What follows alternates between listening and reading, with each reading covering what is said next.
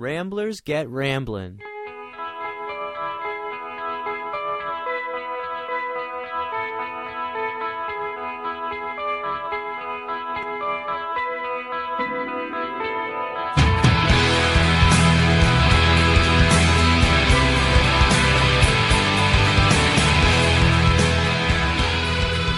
So what's going on with y'all?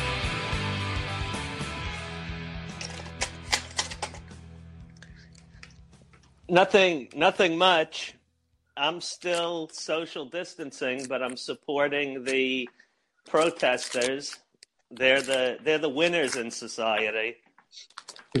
it's actually the the only hope, really the only hope economically is that the coronavirus turns out to be bullshit, which a lot of the info coming out seems to point to it being. Hello? Yeah. Yes, a lot of the info coming out seems to point to it being bullshit and numbers overblown. And then if the public becomes aware of that, they will get back to economically we'll get back to some kind of normal in a reasonable amount of time. And so that requires two things. One is that people start coming out and we don't have a, a wave of sickness or if we do, it's something that can be demonstrated is just inflated numbers. And then the second part of it is that everyone realizes it. And uh, there I see some light in the economy. But other than that, it looks like the, the news media and the uh, certain politicians and, and the medical experts are shaping this up to be like a long drawn out thing. You know, they're saying things like it'll for sure come back in the fall and it's for sure going to flare up in different places and you know, it's not going away. And if that's the truth, then unfortunately we're in for a whether it's the truth or not, if that's what people perceive as the reality, we're in for really, really bad economic times like we've never, you know, stuff you've never imagined happening. Well, the, what I would what I would say to that, I agree that our only hope. Oh, somebody, uh, it sounds like somebody sharpening a saw or something. And uh, anybody doing? John, John guys, sharpening up his um, katana blade. I'm, I'm here. But, but, What's up, guys? I, I, I would say hey. I would say that it's true that our only hope is uh, if things can open up. Our only hope of go of going back to the way things were are, are opening things up. I think that the red states are basically looking at it as this is overblown, and and and all that you know that whole thing you know. Um, but I can't we can't say I'm still haven't reached a point where you could say that the hoopla is fake. There have been too many, uh, you know, there, there, the, the statistics. If the statistics are to be believed, then this could go either way. So, I, I, I and and if we're going to take the line of like, if we we have to trust the numbers, or we just have to like uh, go out there and do Throw whatever it is that has to be done, yeah. because because if you're going to make the argument that like if if if we see a spike in Florida or Georgia or wherever these things are opening up or in Europe and and then the the the people are saying then you have people saying uh, oh well the numbers are fake then, then what do we have? We have nothing. We have nothing except our instinct you know. If, if the if the numbers aren't to be believed and the numbers aren't to be, to be believed and that's that. They're going to do what they're going to do regardless. Um, the question is like, John says, uh, we're going to find out. I think that it could go either way. I think that either this could be discovered to be some sort of like, uh, oh, you know, it was overblown. It's bad for like a certain section of the population. Um, but like, you know, somehow, you know, it, it you know, our, our economy survives. Although that certain segment of the population is an important population. It's our parents. It, it, you know, yeah, un, but what know, what it's starting to look like though is that all of these deaths are not coming from necessarily from the coronavirus, but from neglect. You know, we shut everything down and we stopped sending these people to the hospital at the time that they were getting sick and needed help the most. And with all our hospitals shut down, you, you know, well, uh, things like elective surgery argument, are canceled. You know, people. The argument that people aren't getting yeah, cancer diagnosis. People aren't getting. People are staying at home and having heart attacks, and you know, because they're scared to go to the hospital. The the argument against that would be uh, the the argument would be excess deaths. So. Uh, missed diagnoses and stuff like that would probably lead to a wave down the line of all the stuff that would have been diagnosed in March and April and treated that doesn't get discovered until June and July, and then the disease has progressed, whatever disease it might be, might cause excess deaths in the summer. The excess deaths are the thing that concerns me the most because if uh, you look at the stats of like January through March, uh, from 2015 through now, every year for the first quarter, there's a huge spike in deaths uh, from January to March, which includes before they shut down the hospitals and, and, and all that stuff. Uh, and then the excess deaths, there's no real cause listed, but it's excess deaths. Something happened you expect that your usual murders, yeah, your usual accidents, but but he, but stuff he, is going to happen. But fellas, this is the thing. It you know we have to open up at some point, and the likelihood of this thing coming back in the fall is is is very big. I mean, it's a. I think it's already endemic. So I mean, I, I guess I don't. I see. I don't know if this economy can can can constantly shut down. You know, at the slightest um, you know, eh, eh, eh, whenever something might pop up again. But it has to, like, we have to get cracking again because otherwise there'll be nothing to return to. Yeah, it can't. Absolutely. And a lot of the country blew their wad with shutting down at a time when they didn't have any problem. So if the yes, problem shut down in waves, if the problem comes up later in a country in a in a in a state that shut down when they didn't have any virus, if the problem comes up later, they're they're going to have a hard time shutting down again. Yeah, and can they? It, it should. It, it shut down in waves. It should have. It should have shut down in waves. So like, or a lot and earlier. I think. Yeah. I think to, to get to what Vic is saying about will it come back in the fall, it probably will. It'll probably have to burn itself out. I'm not saying that it completely doesn't exist. I think there is a a bad strain of the, the cold flu virus. That's what the coronavirus is. It's the common cold. And we've never been able to cure the common cold. For thousands of years, we tried. And people are talking about a vaccine. But does a vaccine, we have a flu vaccine. Does the flu vaccine make you feel safe that you're never going to get the flu? I mean, we have a flu vaccine and people get the flu. And the flu goes around every single year, even with a vaccine. So the vaccine isn't going to make much of a difference in terms of if this is really a, uh, the awful killer that some people are saying it is, then there, there's really no hope. Exactly. Yeah. You, you you would have to you would have to somehow ensure that the older generation, the older population is is is safe, you know, if and when it does come back. I mean you you, you may have to you you may have to put forward certain Jesus Christ, man. What the hell? is this Mad Max? just, some, just some people going to the hospital to die. That's all. Anyway, Jesus Christ. Um, yeah, like you, when we do open up, and you know it, it gets closer to the fall. You know, I, I guess you're going to see a lot of these um, retirement communities uh, maintain social distancing, uh, you know, you'll have to wear a mask if you decide to visit a, a family member. I think people are just going to have to be a lot more careful around people who who just had cancer treatments, uh, people with immune issues. Um, they have to be very careful around that population of people.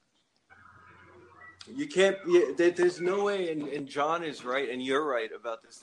There's no way to be so careful that you can avoid people's. oh, people are going to die. Know, yeah, yeah. yeah.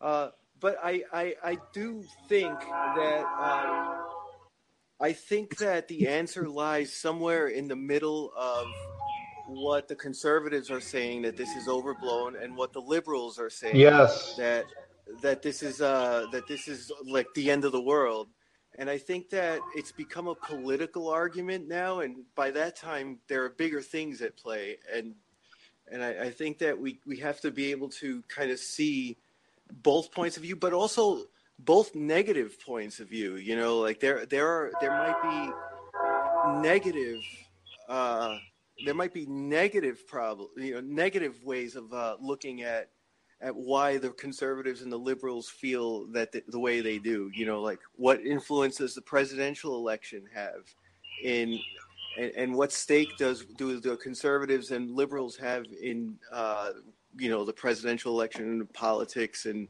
if the president's going to look bad or not. Um, and then there's positive uh, things. Liberals if you want to take them at face value, they want to save old people. They want to save the disadvantaged, the people with no health care who are dying in droves and ghettos and stuff like that. They they matter too. Uh, the conservatives want to save the economy.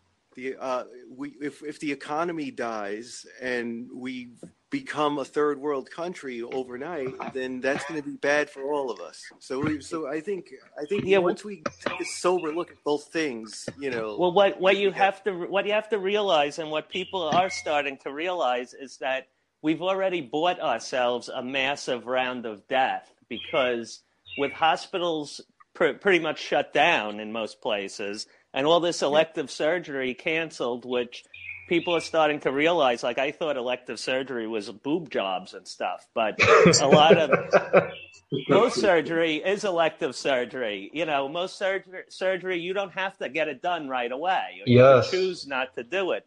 So, but it helps when they open back up. I mean, I know somebody with a uh, some kind of pimple uh, who's worried that it's skin cancer, and so he called his doctor, and the, the, the dermatologist said, "No, we're closed. We're only doing emergencies."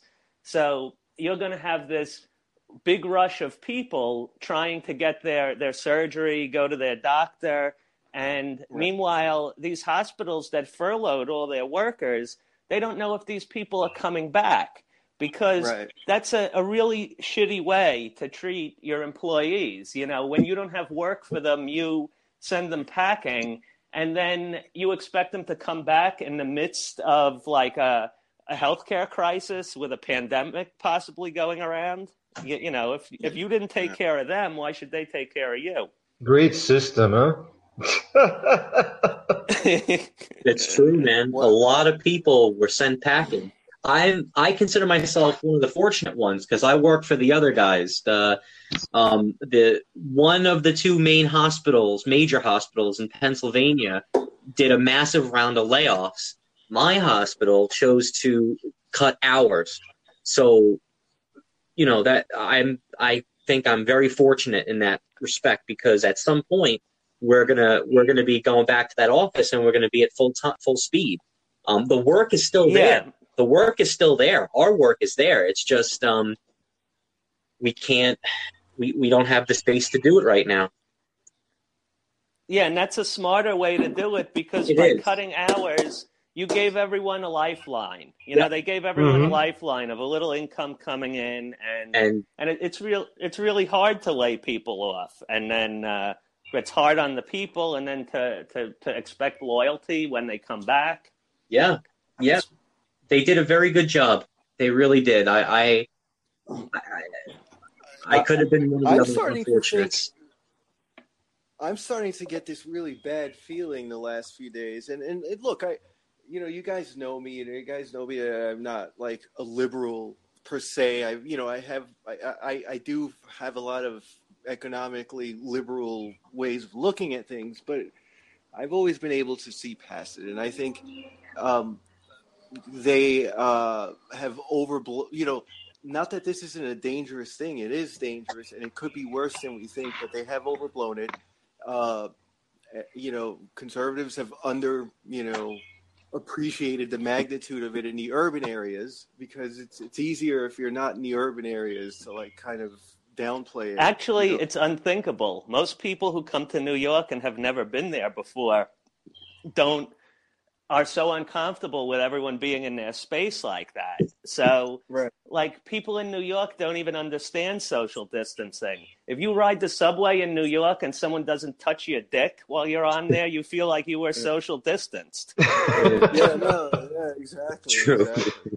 But I'm starting to worry that we're not going to ever get back to normal. That that I think it's over. And and I I always felt I remember our first episode that that uh, April 30th, and here we are, May 3rd, and we're not even two. At, at best, rural New York will open up in two weeks. Rural. Yeah, I, I don't see how New York City does it because it's it, the city by its nature requires so much crowding. You know, like here, I get in my car, I'm in the fresh air, I go someplace, the stores aren't crowded. The you, you know, normally you're kind of social distanced here compared to New York. So I, I don't know how they open it up unless the virus is just gone. What is who's got? Why does it sound like a 1970s office in the background? Do you hear that? Sorry, I got a phone right here. well, put them on. Put them on. You know? Vitenka, Vitenka's pretending to work from home. yeah. I have a, a landline phone, and it's um it's next to the laptop because the laptop is wired to the same connection. Right, right. So it's like a okay. So now we know, we know, we know what that is. We know what that is. Yeah, I don't um, see how New York yeah. does it, but they're going to have yeah, to. Yeah, unless it's unless the d- disease is bullshit, New York is kind of screwed. And you, you know this herd mentality. People live in a herd in New York, a herd immunity. Trump says herd mentality to make fun of people, but this herd this herd immunity. You, you know, when you get to an agricultural area like I'm in, you realize what happens with animals if you keep one cow in your yard. That cow probably never needs any medical care and, or immunizations or anything because he's one cow but if you have a thousand cows or a hundred cows, then that disease that maybe it's one of a in a thousand chance of a cow getting it. If you have a thousand cows, then for sure one of them's going to get it, and then it spreads throughout, and they have to take measures to uh, isolate animals. You have to be really watchful for disease, and the same thing happens on farms with fruit. You know, if you have a couple tomato plants in your yard, you don't have to worry about fungus or disease or stuff like that. But when you're growing thousands of tomatoes, you know, these organisms infect and spread through the herd. And so New York is kind of like that. People get sick all the time in New York. You know, it's impossible. They tell you on the news, "Ooh, we have a bad flu season. Uh, try and be safe, everybody." And it's like, well, yeah, what am I going to do? How am I going to try and be safe? You know, I, I, it's true. Living in New York, and you kind of you're resigned to the possibility that you could pick up the flu. Like you are, you're just you just accept that it's possible. Or a stomach bug. Uh, yeah, uh, yeah. Of course, this is uh, this. There's scientific evidence that this is a little different than the flu, but like the same concept holds. Where like uh, there the places would have who have more dense populations are going to have to uh, and by dense I mean you know more people in the city. um, they're going to have to have these restrictions or or take more precautions than like Idaho will. Yeah. And and uh, and I think that's just the way it's going to be. But I'm I don't know. I'm not even sure that we're even going to ever go back to the way it was. I I I just, I just, I, especially in the in, in the cities, how, how these small businesses could possibly open up under these, you know, circumstances, and and uh, I, I just, I, am sorry. Every day it feels a little further away. Know, anybody have any ideas on that? that you know. Uh, well, I mean, the, some of the some of the restaurants have already kind of started uh, the Chinese food places in particular, they they've been closed, um, and they've just started opening. Uh, there's one of three that are open uh, by us, and th- they're crazy busy. I mean, they're running out of stuff. Um, so hopefully that's true with everything that opens up. You know, I mean, I for one can't wait to get back out there and start. You know, you know, hitting the thrift shops and you know, uh, checking out the antiques.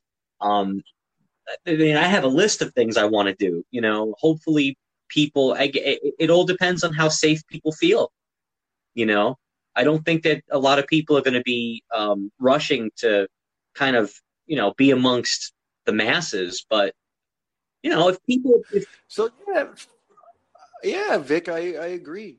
I think the red state, if the red states want to go out there and try this out, I have no problems with it. They might either, they might be heroes who discovered that this wasn't as bad as it was, or they might save me and the people around me a lot of trouble. it's true. Yeah, that's it. You know. Yeah, I mean, as true as it gets.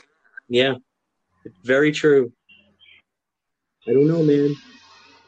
And only time will tell. Only time will tell. We we can sit here and argue numbers and the validity of numbers yeah. and, and all that, but only time will tell. We're going to see either a skyrocket, a skyrocketing rate of infections, or we're going to see nothing.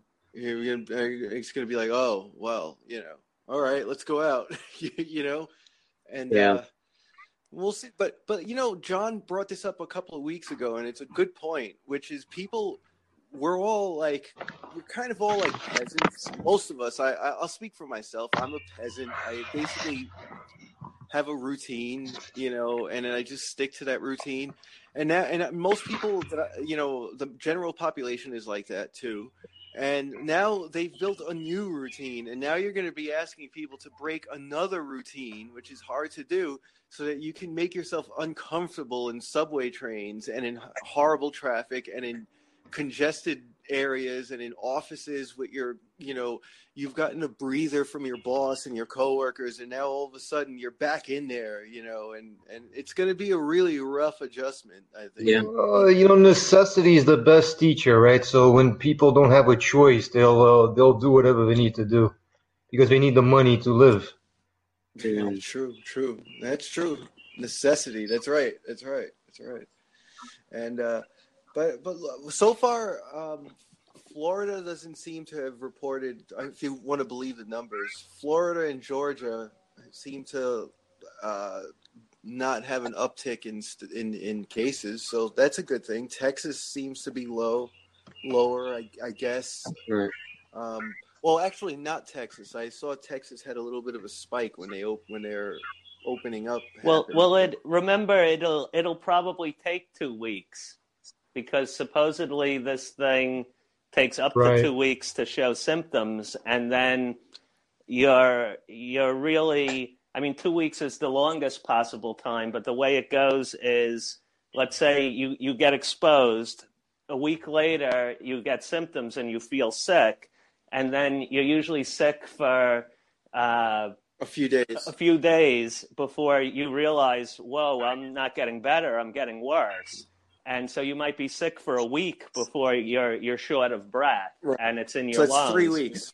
Three weeks. Yeah. Yeah, and then you then you go to the hospital after three weeks, and, and so it, so it's really four weeks. yeah. Yeah, and then you die. Yeah, so you, you die a true. week later on the yeah. ventilator. So so it's that makes it really hard as as opposed to like in the movies where somebody coughs and in a in a room and then everyone's sick like uh, half an hour later. Everybody's dead. Yeah. Yeah. Diseases right. like that are easy to track. So you can't see the, what's happening today is what happened four weeks ago. Yeah, exactly. Yeah, three, four weeks ago. The deaths of today were infected in early April, uh, early to mid April, even. So whatever's happening this week and last week, we won't see it manifest until mid May. You know, yeah. so yeah, yeah, you're, you're, you're right about that. I mean, we will. I mean, but we're we're gonna have to be. Uh, we're just gonna have to let time tell. And in the meantime, now we're we're entering week eight since they closed the New York City schools, and uh, I what you know, just trying to like. I don't know. It's it's just I, am getting my eight hours of sleep. I, I'll say, I I got eight hours, and then one day last week I stayed up. I, I th- it was the new Thom Yorke song, or and then I got excited watching it. It was like twelve thirty, yep. and then um, and I stayed up to like 1.30, you know, just contemplating the song and the lyrics and all that stuff. And then I woke up. I had to wake up to to do work, and that was about six hours of sleep. And I felt it as I was getting my coffee. You know, I was I was I was, uh, brewing my coffee and, and setting up my breakfast. I felt it. I felt this weakness, this uh, just like ugh, this malaise, this exhaustion and and I realized that that that lack of uh, time makes uh, lack of sleep makes a big difference even one night. And then I realized that I was spending I spent the last year on six hours of sleep. Really, you know, going to bed at twelve thirty, waking up at six thirty, and it, I got used to it, and I got used to that feeling of fatigue and and all that, and it's just amazing. At the very least, this has given me a chance to catch up on sleep and become more sensitive. You know, because what happens is your body becomes less sensitive to the damage, and then you're just slowly getting sicker and weaker, and you don't even realize yeah. it. You know, but yeah. maladaptation. Yeah, yeah, exactly. Maladapt. Yeah, and and and um, and so I, I realized just doing it one day, something that I used to do every day until like February or March of this year, caused significant, uh, you know, significant issues for me in the morning. It's like it's pretty. And this kind of this goes for everybody in, in whatever you're doing that that isn't good, whatever we're doing. Uh, and and the body, I guess, will do whatever it can to um, make up for it and kind of cover it up. But in the meantime, we're doing damage, you know, in the long term. And then, you know, don't be surprised when we get some sort of serious disease down the line, you yes, know, wasn't yes. for no reason.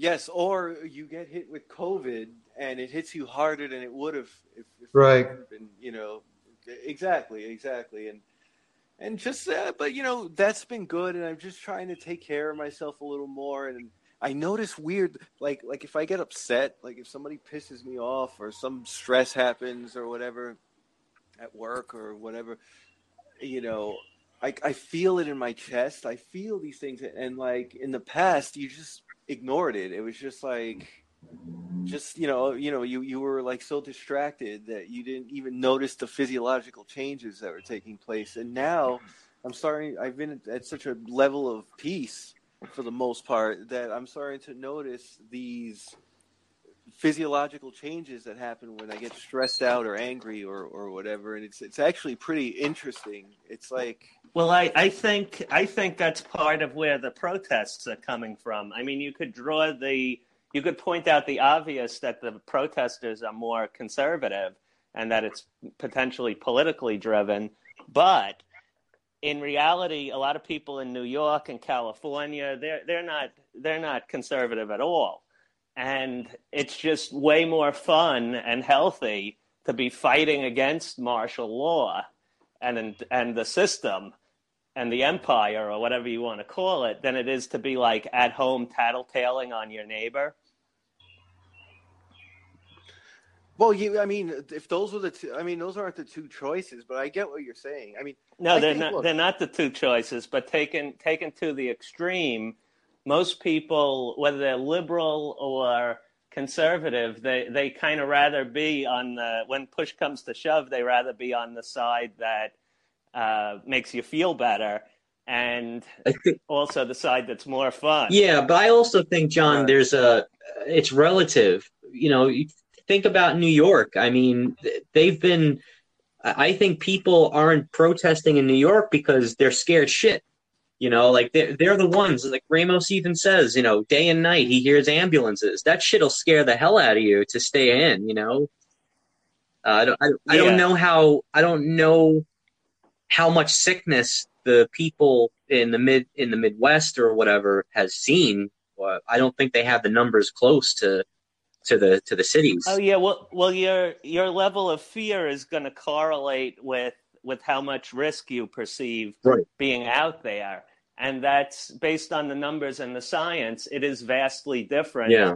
in New York City than it is in rural America. Yeah. And then also your level of fear, your your level of anxiety about your job and your future is going to counterbalance that. Yeah. yeah. And um, we're, we're even we're even getting to, to the point now though where the people who are most secure are always government employees. you know, it's that's one of the that's one of the things you get into a city job and you're you're good for the rest of your life and your retirement's covered and your medical's covered and uh, it's great if you're raising a family or something but now there's all this uncertainty about states and counties and cities are all going bankrupt. Yeah, and yeah. is anyone going to bail them out? And if they don't get bailed out, they can't really print money. So they, they're going to have to make massive cuts. And right. part of the reason they're bankrupt, it's not just because they're treating people with coronavirus, because a lot of places don't have any coronavirus. But the shutdown, all of a sudden, people stopped getting parking tickets and traffic tickets yeah. and all kinds of other harassment that the government they shot themselves the in the foot. Yeah, yeah. Yeah, that's not. It's not supposed to be about raising revenue, but it, it does raise revenue. Significant revenue. I bl- oh yeah.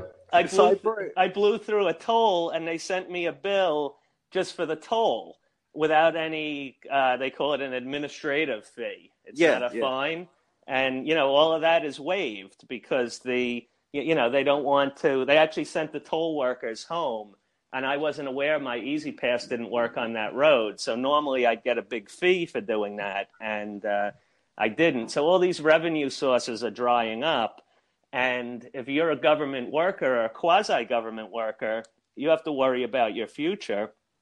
And the, the only way they can get revenue is to raise tax but how are they going to do that? You know, you you risk they're already taxing people at at tolerance. So if you combine an economic downturn with like raising everyone's tax, you risk a tax revolt. Well, the bill is going to come due, so it's it's got to get paid somehow. So, you know what? You know what they have to do? The the uh, um, like I brought up a little bit of, of uh, legalizing marijuana, legalizing enough of this garbage with the sports gambling. Just legalize all the sports gambling. Uh, what is the big deal? You might see Open that. that you might see that.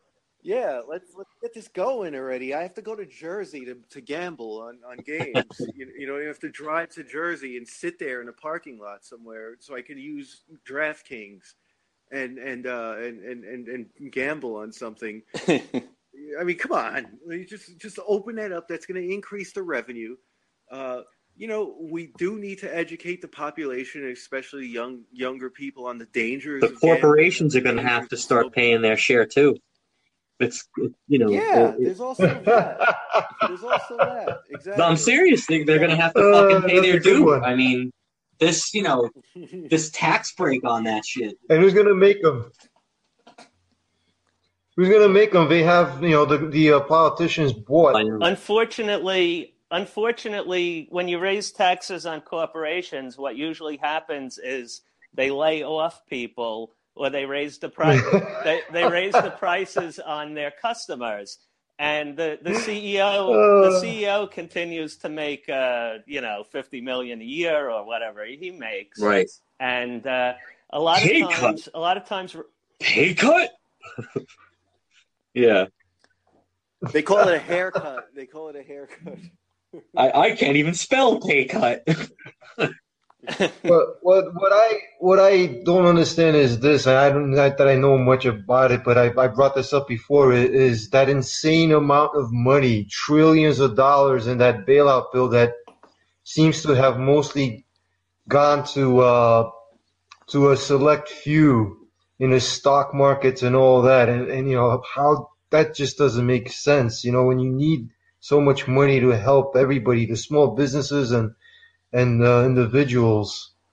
Yeah. You know, nobody, nobody wants to help the small businesses is what it is. I think that I don't think that there are many people except small business owners who will shed a tear for small businesses, ju- ju- because the big corporations, the, the small businesses are like the mammals to the big corporations' dinosaur, basically. So, so you're, you know, if you're a big corporation, you'd love to see all these small businesses eliminated. And then you can kind of take over and have a monopoly. Yeah, like Yeah, well, that's that's part of the reason the shutdown is very unfair because stores like Walmart and Target got to stay open because they sell groceries, Uh-huh. and so they got to stay open while, meanwhile, let's say bicycles. A lot of people bought bicycles so they could get out and get some exercise. So why is it safer to buy a bicycle at Walmart than it is at the local bike shop? You know, the local bike shop, there's probably not more Yeah. than one person at a time in there, even on the busiest day of the year. So why did that guy have to stay closed? And how is it fair to him Yeah. that all his all these local people, their business all went to Walmart or Amazon? So I don't think the yeah I don't think the policy is I don't think policymakers are very are, are interested in keeping small businesses alive. I don't know if that's their main motivation at this point in Congress. But but Let's do they do know. they not understand the amount of jobs that are going to be lost from this? Do they not understand that that these people are not going to be paying taxes because they're not going to be making money? You know, all of that money is not going to Yep. fucking circulate. You know, they're not going to be buying shit I- on Amazon if they can't if they don't have a fucking paycheck to spend. You're going to have a large population. You're Vic's right. You're going to have a large portion of the population that is not going to have a job, even after this is all. And, and there, there's going to be a shift, just like after post NAFTA and and post neoliberalism, you started to have jobs switching from manufacturing to the service economy. Something is going to. They're going to have to switch from the service economy to something Yep. else, if that even And make a lot less. and make a lot of course that's the main part of it yeah exactly It's fucking terrible. exactly Vic is yeah that's it Vic But wh- wh- what do we say about predatory Yeah. capitalism? That at first it um, it attacks people in other countries, and at some point it turns in, uh, to um, feeding off of its own. Yeah, well, if you if you want know? to talk about people in other other countries, the the food supply is in shambles right now, and we're a big exporter of food here in the United hello Hello? is this oh i got cut off i know I, am, I can can anyone hear I me? can hear you. I can hear you, but I, I can't hear John. He, he John got got, cut off he was he, he got coast to coast AM.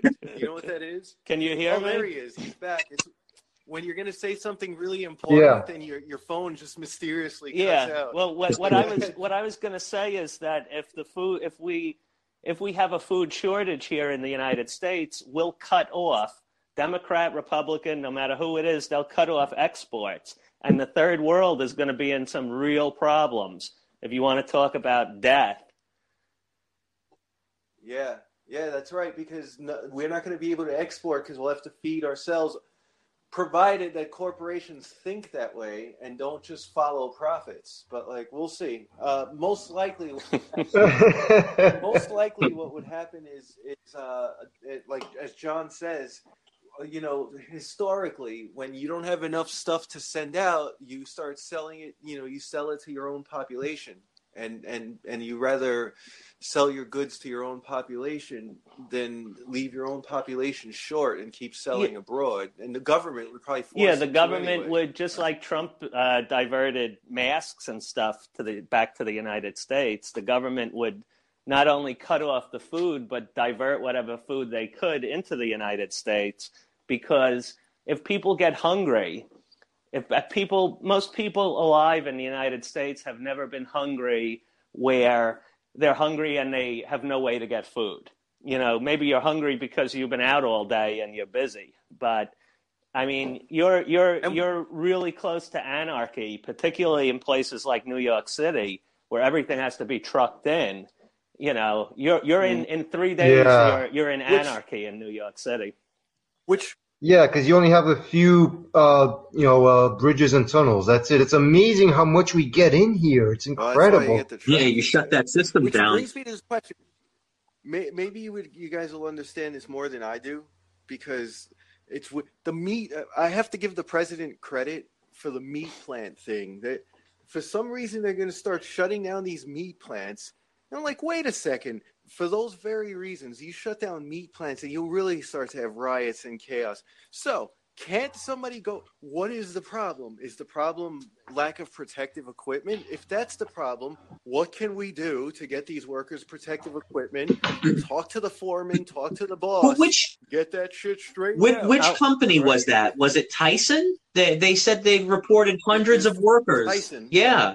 Hundreds well, of i think that so what yeah you're the meat industry you're not making you're not you're, you're, you're not you're making floral arrangements you're the fucking meat industry. You stay open, and if you can't stay open, then tell us what we need to do. I'll, to I'll tell you, you what the problem is. Let's say let's say you're working right. on a line, and you're you're not getting paid uh, a million dollar salary there.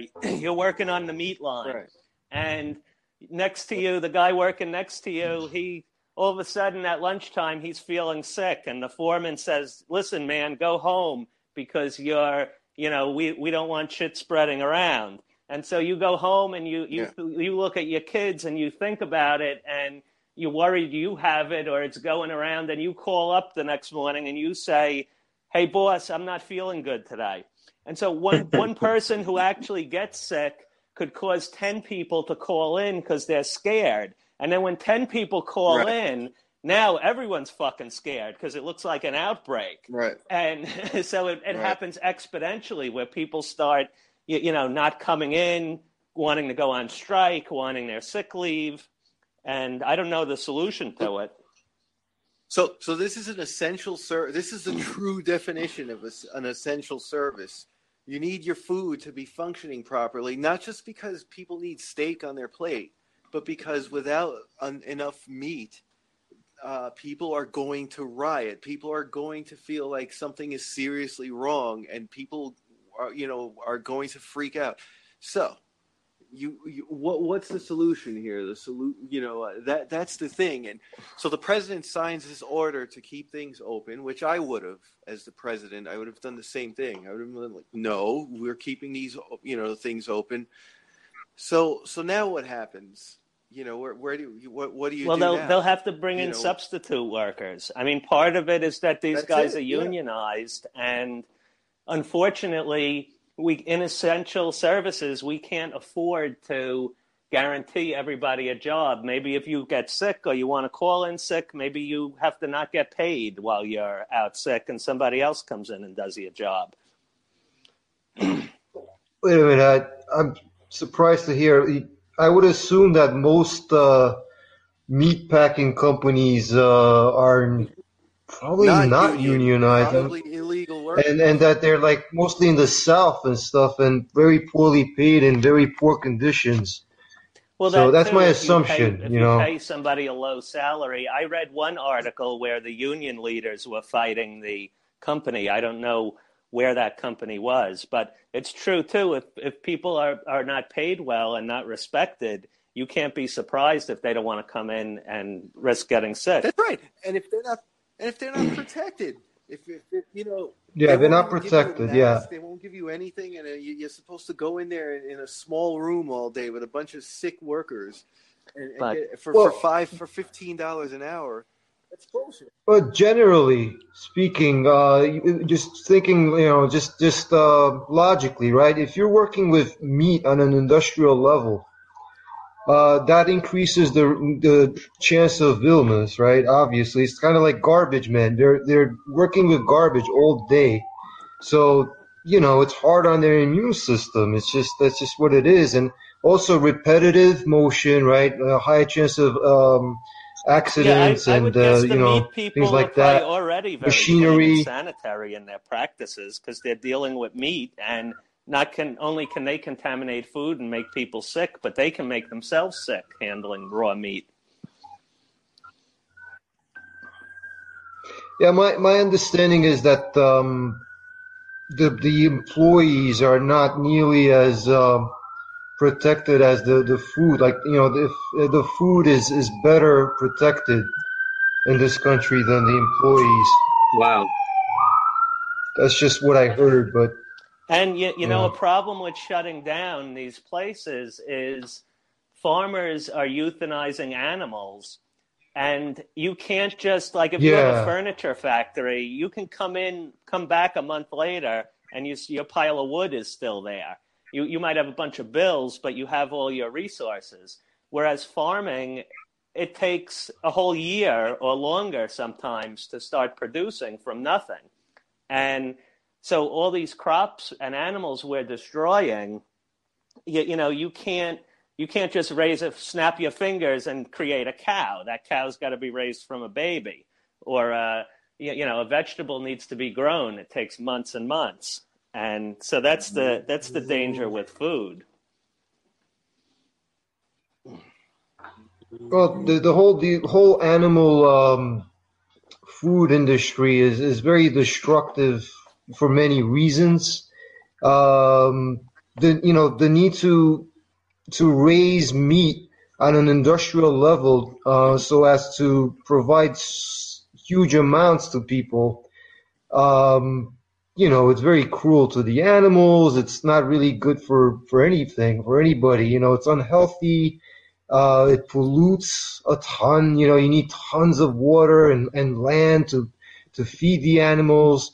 And on the other side of it, you know, this, uh, the free range organic meat industry, which you know, I would think is on the rise, it's even worse in another way because it needs a lot more land and water to be able to take care of those animals where it's not as cruel and it's healthier for you.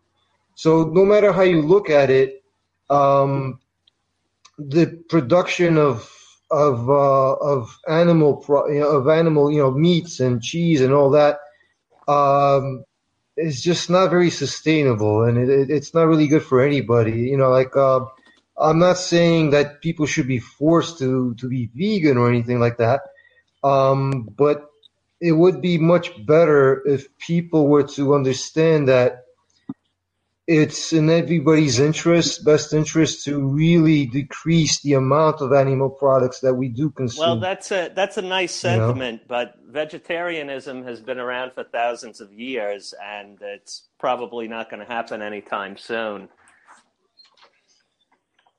Right. No, like I said, I'm not saying that you have to be. You know, you can't force people to do that, but um, to understand that. Um, you know, it's in, like I said, in everybody's best interest to have a lot less of it. Um, you know, because you would actually save a lot of water, a lot of land. You'd be able to, um, you know, grow a lot more food and healthier food without the industrial level of meat production, and you know, be uh, less cruelty as well. So you know, it'd be a win-win-win. But you know, I think besides the people being used to this system and expecting those large amounts of um, animal products, uh, it's also the industry itself. You know, if you were uh, in the meat industry or the dairy industry, you want to make people believe that they, you know, need it. They need lots of it. They, they wouldn't, you know, it wouldn't be in their interest to uh, significantly decrease the production. Right. Well, I mean, maybe down the line, uh, you know, as time goes on. At some point, it will be necessary because at some point, uh, you know, there'll be less and less land and and uh, water and less and less right. food for well, higher how, higher how is uh, number how of is people. There less water. the water falls from the sky and makes it back into the earth somehow. Whether an animal pisses it out, drinks it and pisses it out, or it just it's kind of a it's kind of a myth that water wasting water is a, a problem. It's only a problem when you're contaminating the water with uh, pollution. Well, that ex- exa- exactly, exactly. There's a huge amount of water being contaminated. Well, there are other reasons as to why there will be pro- more and more problems with the water supply, right? The the fracking, uh, going deep into uh, uh, the, the water reserves underneath things like yeah, that. like like what if Chris? Um, what if I know, have a farm just, and I pump water out of the ground with a well and spray it onto the ground, you know, to water plants, and some of it gets drank by the plants, and the rest of it seeps back into the ground where it started out with. I mean, it's totally sustainable. Hmm. Well, it doesn't even, you know, what what what we're the point at this at this juncture is is that it's something to you know we could debate that over the next few years, and you know, but as as of right now, with with these meat packing plants, it's it's a kind of bad sign if you have essential, truly essential businesses start to threaten to shut down, and so there's a responsibility with the owners of these companies, and there's a responsibility that the workers have, you know, and there's a responsibility that the population has to make sure that they insist that these uh, that this is you know taken care of because you can't have meat plants shutting yeah down. for for that's- practical for practical purposes now Right is now. not the time for anyone uh, liberal conservative whatever you are now is not the time to push like a some kind of social agenda because the the future is so uncertain that the more politics you throw into it the more things become a powder keg. And some people are actually wishing for a revolution. You know they think they'll go out protesting on friday night and then monday morning they go back to work and they have uh, free health care or they have uh, you know something has changed in their life but that's not a revolution what a revolution is like you get start get it started and it's going to be a long time of death and starvation and you don't know what you're going to end up with because the when the common Yeah, take a look at the history. Yeah. yeah, when the common man becomes violent, you know, somebody who just watches football and eats hamburgers and doesn't give a shit, when he goes out and becomes violent, you don't know if he's going to become a fascist or a socialist or a or whatever. And even people who are very liberal or very conservative, they change in a revolution. They change sides easily. If you're right wing, you could say, "Whoa, man, the right is going too far. I'm going to join up with the socialists," or vice versa. So you never know what you're going to get, except that it's probably something bad. And the country is so divided ideologically with uh, you have massive groups of people in cities who are pretty liberal.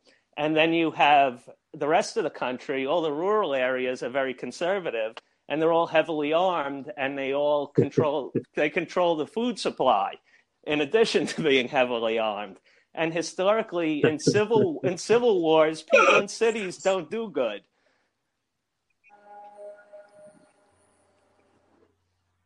Mm.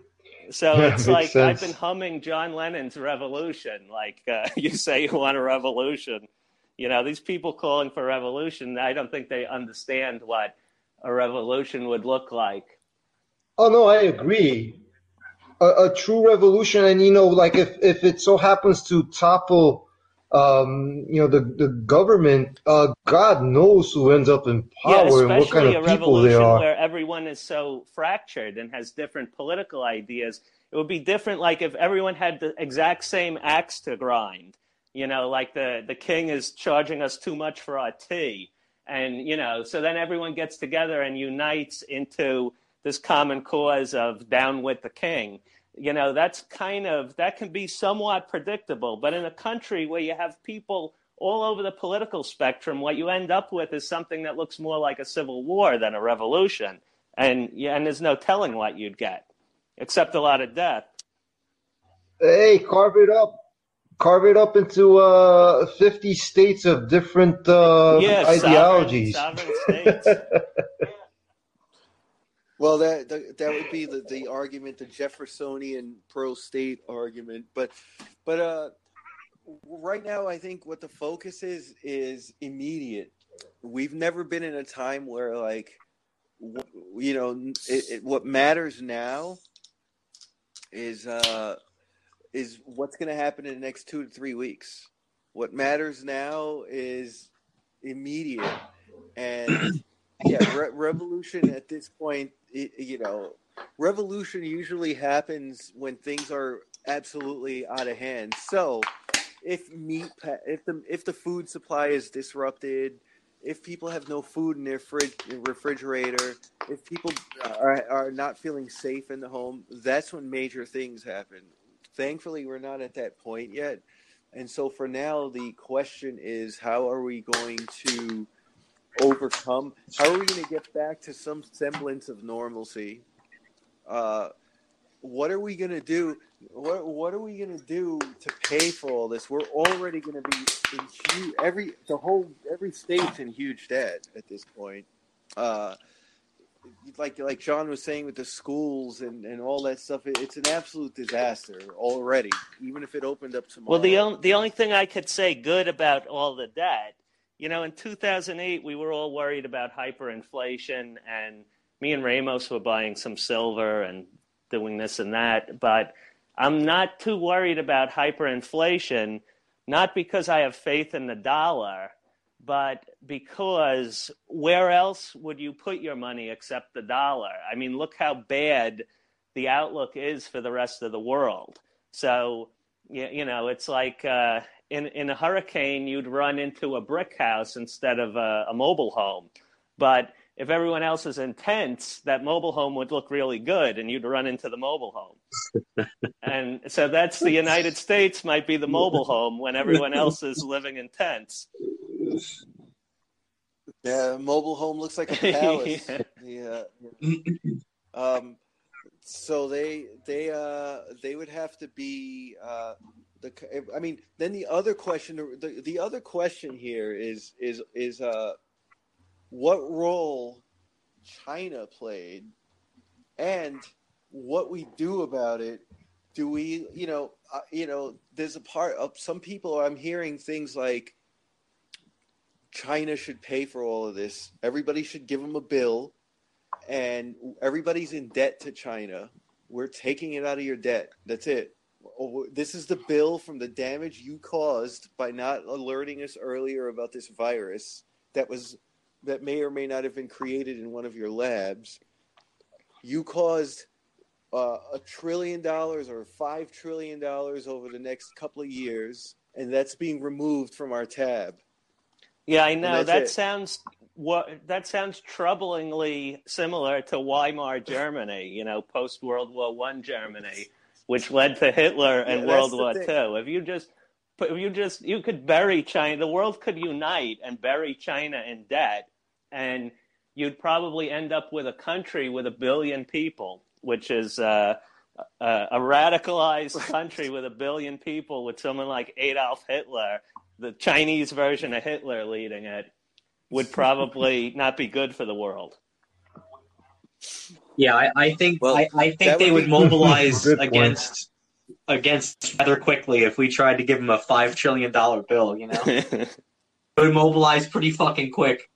Not to mention that they build half of our arsenals anyway. So, yeah, I mean they cho- they could choke us off. They could choke up off most of the products they export to the world. And I mean, things an economic yeah, war would turn into a shooting war pretty fast. So then the only other solution is the federal government has to step in somehow and provide this money to the states, including the other. they the could dump states. all their dollar uh, denominated debt. You know, they own a lot of our debt. There's all kinds of horrible things that could happen besides Chinese Hitler so so so then so that's so that's the extreme the extreme thing of dealing with it. But the other way of it would be would be that uh, which would be uh, you know kind of trying to help uh, you know the states from the federal government. That might be the way to go then, without starting off a world war. you know, I mean. Uh, can can somebody explain this to me? I know I keep going back to it, but uh, how is that um, trillions of dollars bailout justified when it didn't go to small business and uh, your common man? It's not. Pretty much. They don't, don't have to justify anything, really. I mean, some of it did. Some of it went to small businesses, but yeah, a lot of know, people. A lot of people little. took advantage, and they had bailouts after they had ba- there were bailouts available to them as larger corporations, and they took advantage of the small business thing. What what I can say is encouraging. If you're upset about it, is uh, Mnuchin gave some ominous answer that we're going to go back. He kind of said, to paraphrase him, we we handed out money quicker than we could see what was going on because we wanted to help people. but we're going to go back and take a look at this, and there's going to be consequences for people who uh, who. I have yeah, a hard time believing that. You know, I think I think that there, for some people, for the worst abusers, I think there is going to be a uh, a, a reckoning. There's going to be a reckoning for, for some people, and that's some that's something to be careful about. You, you know, whatever whatever you're doing, you, you know, like let let's say looting breaks out. Now, I I know that we we wouldn't loot, but if you go out looting and throw a, a, cinder block through a window, you might get away with it because the court system is all shut down. But there might come a time a few months later when everything's settled down where they go back and review those tapes and identify people and start rounding them up and arresting them. So you want to be careful not to like do stuff just because you could get away with it because maybe you'll get away with it. They're going to start. They're gonna they're gonna start feeding the system. I mean, you know, the, there's a lot of money that that changes hands when you're talking about prisons, when you're talking about courts. Um, so yeah, yeah, they're gonna. I'm telling you, this the payment is going to be due, and you know, I, I don't know what that's going to look like in the very near future. Um, but you're going to have a lot of a lot of fraud, man. You know, a lot of fraud. I think people are going to try and make money wherever and however they can. Yeah, and you know these trillion dollar these bailouts were done in the form of loans, which I've been against them being loans, but having them be loans that are forgivable is a way that you could go back and even if you're not going to prosecute people who abused it, you just tell them that you, they have to pay back their loan. Hi, this is Lloyd Crespin, and when I'm out partying with my friends, I enjoy a nice cold glass of Ripple wine. Ripple wine is made from the finest ingredients and it's fortified to give you that extra kick you need to get your night started right. Ripple wine is delicious and it's available in a variety of flavors, including red, pear, and pagan pink. It's a drink for lively people and it's the ice cold refresher with twice the pleasure. Ripple Wine, the wine that winks back at you. Available at your local distributor. Jones Barbecue and Foot Massage. Jones Barbecue and Foot Massage. Better come down here, get some of this shit. You like to eat? America loves to eat. So why not open up somewhere America can sit down, enjoy a meal, and get their feet rubbed? We'll fry anything you want for $5.99 as long as it's friable or edible. We're gonna make it deliciousable. We will fry parts of the chicken you didn't even know was friable. The beak, the feathers, we'll fry candy bars. All that European stuff that you don't really normally eat, we'll bring it down here and fry it for you. Ask McDonald's to fry something other than what they normally fry. Guess what you're gonna get? Nothing. If it fit through the dough, I'll put it in the fry. Hell, this is a dinosaur. All our meats are gently tenderized to their optimum deliciousness. We got fine dinosaur meats. Take my money, pay me pay child support. Come on down here and get you a slice. Once they get your social security number, it's over. Motivated, motivated, motivated, motivated. So, friends, let's just decide you don't want no barbecue. Well, that's fine too. Why not let one of my foot specialists or myself perform our magic? Look at that. Don't they look wonderful? If you really pay me enough, we'll massage your feet in any of these sauces also. Success is the rule down here Jones.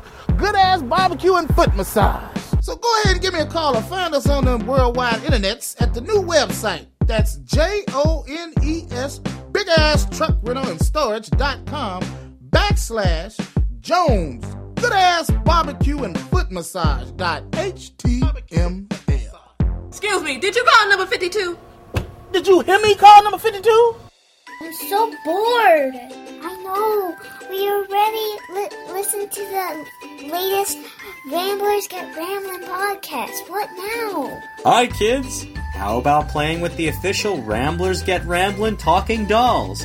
New from Humor Toys. Get all four Ramblers so cuddly, so lifelike. Just pull the string to hear random expressions like. It's because everybody's disgusting, like a leopard. I wish I could be washing my lungs with bleach. The best thing about all this is that you can fart.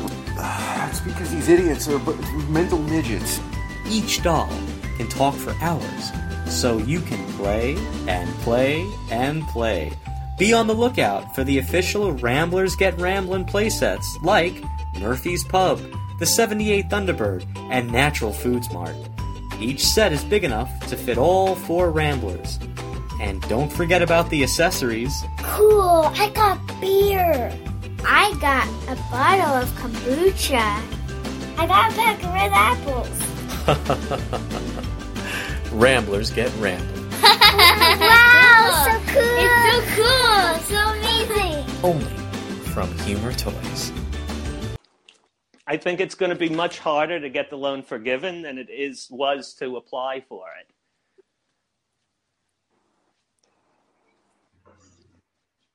Yeah, I think I think it was a bunch of people, a small number of people connected who are probably going to get away with tremendous amounts Yeah. of money stolen. Basically, you know, you're supposed to control that kind of thing. You know, you're supposed to uh, have people really look at what they're doing, and, and I, I, my guess is that it was done on purpose.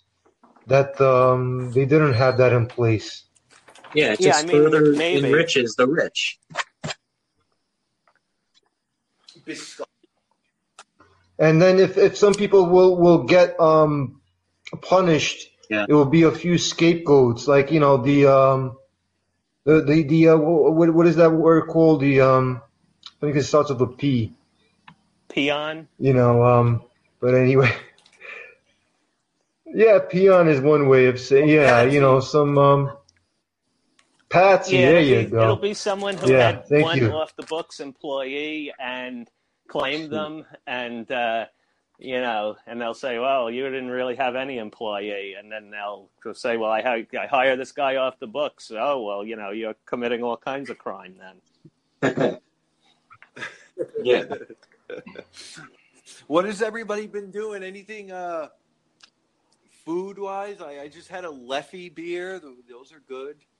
Um, Belgian beers. It's got enough of a kick, but it's not going to knock you off your, you know, off your game.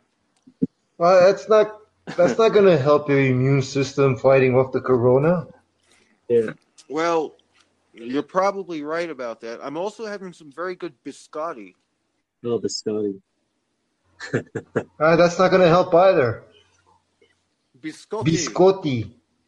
Biscotti. What about you guys? Anything anything that stands out? Like um, I had uh, I had a frozen pizza with sopressata on it as a topping that we made in the oven. It was delicious.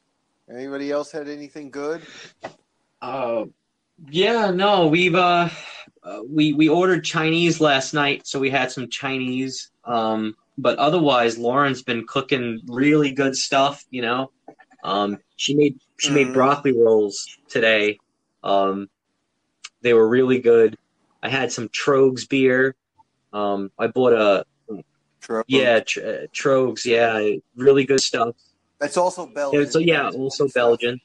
Um, and I had some some Cabernet. So yeah, no, it's it's been good. It's been good. Yeah, yeah. I'm ashamed nice. to say I've been eating kind of lousy because it's just I'm a, I'm alone, and it's hard to cook for one person. You know, you cook a you cook something, and then you have to spend days eating it. So it and and it's not as rewarding to Ah. you, you know pat, like pat yourself on the back. It's more rewarding when you're you're cooking for a few people and people enjoy what you've cooked. So so I've been eating more. Unfortunately, I've been eating more frozen stuff, and it's just. But I've been trying to find better quality frozen stuff. Yeah, look at the anytime you buy anything, Yeah, look at I'm the getting ingredients. over the fact, like, uh, you, you know, if you see uh, the like, there's a frozen sandwich, let's say, at the dollar store, and you go to the supermarket and you see there's a frozen sandwich and it costs two dollars and fifty cents. You know, you say, "Oh man, I don't want to get ripped off. I'll go to the dollar store." But the difference in quality and in what you're eating might be vastly different. And so, yeah, like you said, look at the ingredients and make sure it's not just overpriced. Make sure the ingredients are better and you're eating something better. And frozen food doesn't have to be bad food. You know, your grandma cooked had a freezer and cooked meals and froze stuff sometimes. So just because it's frozen doesn't mean it has to be bad. Same thing with stuff in a can or Yeah, yeah. Basically, you have to be really picky if you want to really say that you're eating something decent. Because unfortunately, so much of that is just really way subpar. But you can, you can find good things. You know, if you uh, if you end up in a good enough store, you you know, and you're very picky. You know what I've noticed? I don't know if any of you guys have read anything about this, but people are finding all kinds of crazy shit in their food lately, like bones and um, like plastic and.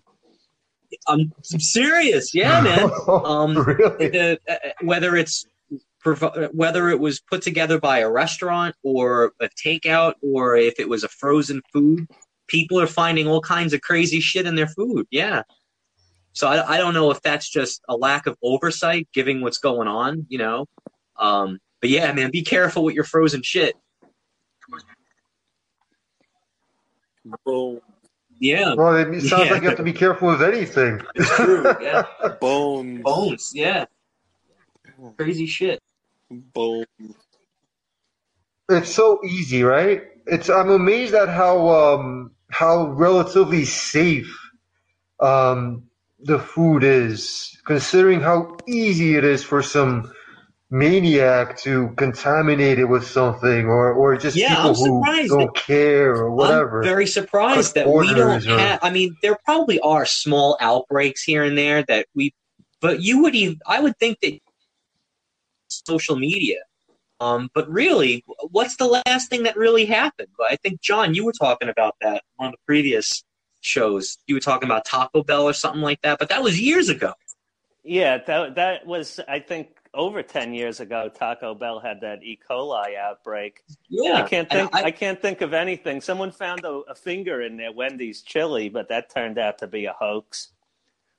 Yeah, every so often you'll hear you'll hear something, but I'm I'm very surprised that you eat Finger food. That- I actually, I don't, I don't know if you remember in the 1990s, somebody found a shard of broken glass in a bottle of Coca-Cola, and Shut. And a they, syringe. They, su- no, they they sued Coca-Cola and got a lot of money. And ah. I met this guy. He was a lawyer for Coca-Cola, and all he did was defend Coca-Cola from after that person found a shard in their bottle. People were finding all kinds of crazy shit in Coca-Cola or pretending to. And Right, his, right. his job was to debunk all these claims. Like people were finding, since cans are so much more prevalent, people were finding glass and cans of Coke, which is pretty much impossible because the cans are made in a, a to- totally different facility than the bottles. Yeah. Yeah, or disprove it. Yeah. Yeah, how do you prove that? You know, like, you, yeah, I guess, can I prove guess any, anything's possible, but a, a lawsuit uh, has to show more likely than not.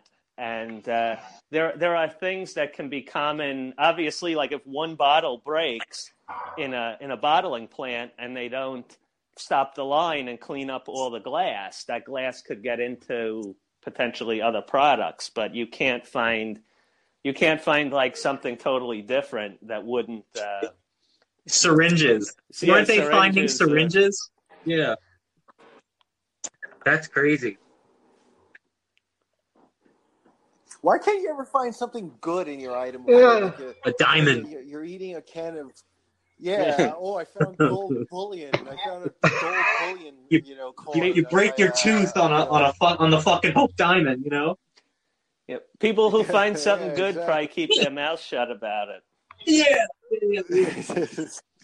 Yeah, and also a lot of these facilities are are are have cameras in them too, and so they can identify. And a lot of the products have a have a code on them that shows what facility it came from, what date it was manufactured, so they can oftentimes trace the the uh, problem back to yeah back to a specific incident, and it's actually like we think. uh, you think of like the corporation tries to cover up at all costs, but that's not always true sometimes they'll admit to, that they had a problem and they'll pay a settlement out just so they can. It gives them credibility to debunk all these other claims that come out. You know, where where they can, Right. you know, you found a human finger in your Coca Cola. Well, they Hmm. can go back and look at the date code and review the what happened at the plant and it's not easy for people to like like chris said uh, what if some maniac like what if some maniac just peed in your bottle of coke and put it back on the line well well that's really hard to do because there's cameras on and there's supervisors and, and there's there's these things in place to prevent yeah. that No, the pee comes later when you're at the restaurant and you Well, send your something food worse back than for the second man. time. That's when they start peeing in your shit. yeah Yeah, don't people think about that? Like, you know, some people who are like jerks, and uh, they make they make a, a scene and all that, and they're like, "Oh, well, bring me Rarely something else do I back. do This that. is- I, this I is think bad." I've done it maybe You know. two or three times in my life. Yeah, I usually just don't. If it's bad, I just don't go back. I don't complain to these Yeah. people or send food back. Yeah, Yeah, because that is true. Yeah, you, And also, you're Also, asking for it. You're asking for somebody to do something to you it. You know? it, you'd probably be fine. you, you know, Yeah, I'm more I'm I'm more worried about some uh, when I say a maniac, somebody who who has some sick ideas about hurting or Oh, killing yeah, a lot of people with some substance, you know. you is a different thing. But actually, for the most part, when you you get exposed to disgusting things, they're not they're not. You have an immune system, and your your your saliva and your stomach. I mean, that's why like you Yes. Fear Factor, where people eat cockroaches, or they used to. That show's so old. But eating a cockroach, drinking somebody's pee. eating eating something that a, that a homeless person you know, handles, it's probably you're probably going to be okay. You know, it's probably not going to harm you. Yeah, I mean, I'm sure there's a lot of nasty things um, in the food industry which are allowed uh, just because of the level of of of the, processing and the production and all that. You know, you need to allow some uh, room for some things that if people knew about it, they'd be disgusted. As long as it's not a yeah, problem, uh, just as long it's better I that was people just don't know about it. ago, Uh, which I which sounds reasonable. There's a, a percentage, a small percentage of unidentified protein that can be in the in food, and the reason for it is that these big facilities that manufacture processed food are going to attract a certain amount of rats and roaches and things like that, and there's going to be some cockroach in your food. They end up in the Yes. pie. In- Yeah. Inevitable. Yeah. Yeah, I would hear about. I think my, my science teacher in junior high school uh, said this. This is back in like I don't know '89. You know, he said, "Oh, you know, um, at the bottom of your cereal in the bag, you know, there's you know very small parts of insects. You know, Yeah, that, they did a study. Sense, Didn't they know? say that we consume a certain percentage of insects per year? I think they even measured that shit out, like in in pounds. Some of it is on purpose with with the uh, the um, artificial and natural flavors and and, and um, so many foods are from insects. They actually use insects Wow. to I, create I didn't know flavors. that. That's crazy. Shit. That's why when you when you if you want truly vegan, like you could you could buy a product that says you know dairy free and and uh, you know animal products free, but it doesn't say vegan because some of those flavors are probably from insects. Right, or it's filtered with uh, products that that um, may have been made from insects. Certain wines are not vegan because of the filtering process. Is that Mara? Yeah, that too. background? Oh, put put it put her on. Yeah, and and beer also. She said, you yeah. can hear me? Yes. No. Where I didn't know you could hear me. Well, what did you think? Get on the phone. She's running away like a chicken. She's. I think she's. She's. Uh. She's prepared something for herself to eat, and she was telling me to hightail it into the bedroom because whenever she yeah, wants well, to you, eat you something, eat she wants to watch something on around. TV. They're saying that chicken, that it might be game over for chicken. Uh, we're we're keeping it around for the cats. An interesting because they don't have a choice in being vegan.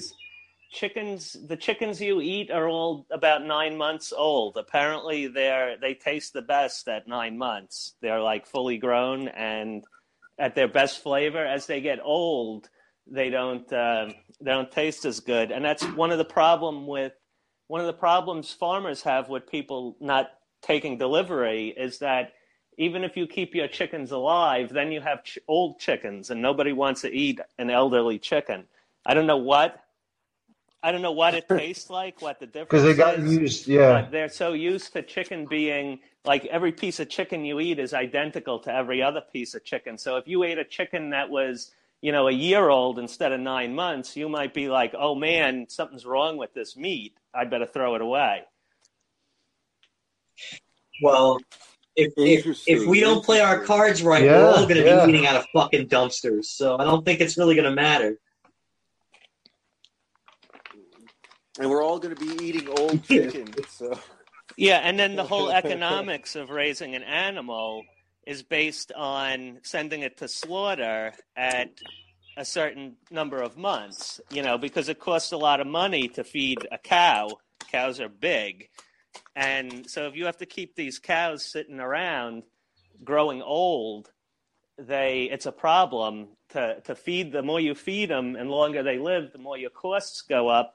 And then the other problem is a lot of these domesticated farm animals, like when I mentioned the herd immunity and disease, they start getting diseases pretty early in their life. They're not they weren't bred to be hardy. They were bred to be get big and fat and then you kill them and eat them. And once they, they, they don't age well, they start getting medical conditions and diseases that cost a lot of money to uh, Oh, yeah. to to a vet. You know, if if you if you know anyone who's owned a horse, you know that you know your horse gets sick or breaks a leg, it's thousands of dollars. So it's not viable to to keep sick animals alive either. So so there's a lot of problems with you know if the meat processors close down and no one can take delivery on these animals. And once they're euthanized, it's another however long. For a chicken, it's nine months. I don't know how long a cow takes or a pig. yeah, so yeah, we're we're having that that it's going to be that backup, the backup from stuff. I mean, although I don't think the food industry would be affected as much. People are still eating. People the the food supply has been diverted from restaurants to supermarkets, so there hasn't been much of a disruption from the supply side. I, I would imagine, and the demand side is still there. All the people, you know, I would eat maybe twice, two or three times a week. I might go eat at a restaurant. Uh, and now I don't. But though it doesn't mean I don't eat those two or three times. It means that I got it from a supermarket instead. So I, I would imagine that the food supply, as long as the workers stay healthy, shouldn't be disrupted in any way. And then chickens are still selling, and they should still be being eaten at nine months. Yeah, I I think- think, I think- somebody just got a. Sorry, that was me, guys. What I did was I I um transferred from. Uh, I mean, I opened up the um link through the cell phone before I closed the one on the laptop. I was curious what it would look like, and that's what happened. Oh, I, we thought you were just getting abducted. It sounded like a like a 1950s Ed Wood movie. And it, and that's another That thing. is. Have you guys been hearing the Department of Defense is admitting that those videos that were taken, the Nimitz and uh, uh, uh, the, the those three videos that came that came to light uh, a couple of years ago uh, from the early 2000s. They admitted that those things were were real. So you, the government is admitting that that UAPs are a thing, and and so that's something that's interesting as well. I'm, I'm suspicious about the timing. I mean, why why bring that up now? I don't know. Yeah. Well, I I think that they're trying. I mean, if you bring up controversial shit, then you usually bring it up at a time where people are distracted. So, like, you know, so so it could be something along those. Yeah, lines. give Everybody- someone something else to talk about. Yeah, outside of Yeah. COVID. It's the- Yeah, So I, I- so I it could be think, like- Chris, to what you said, I think the demand for food is way down.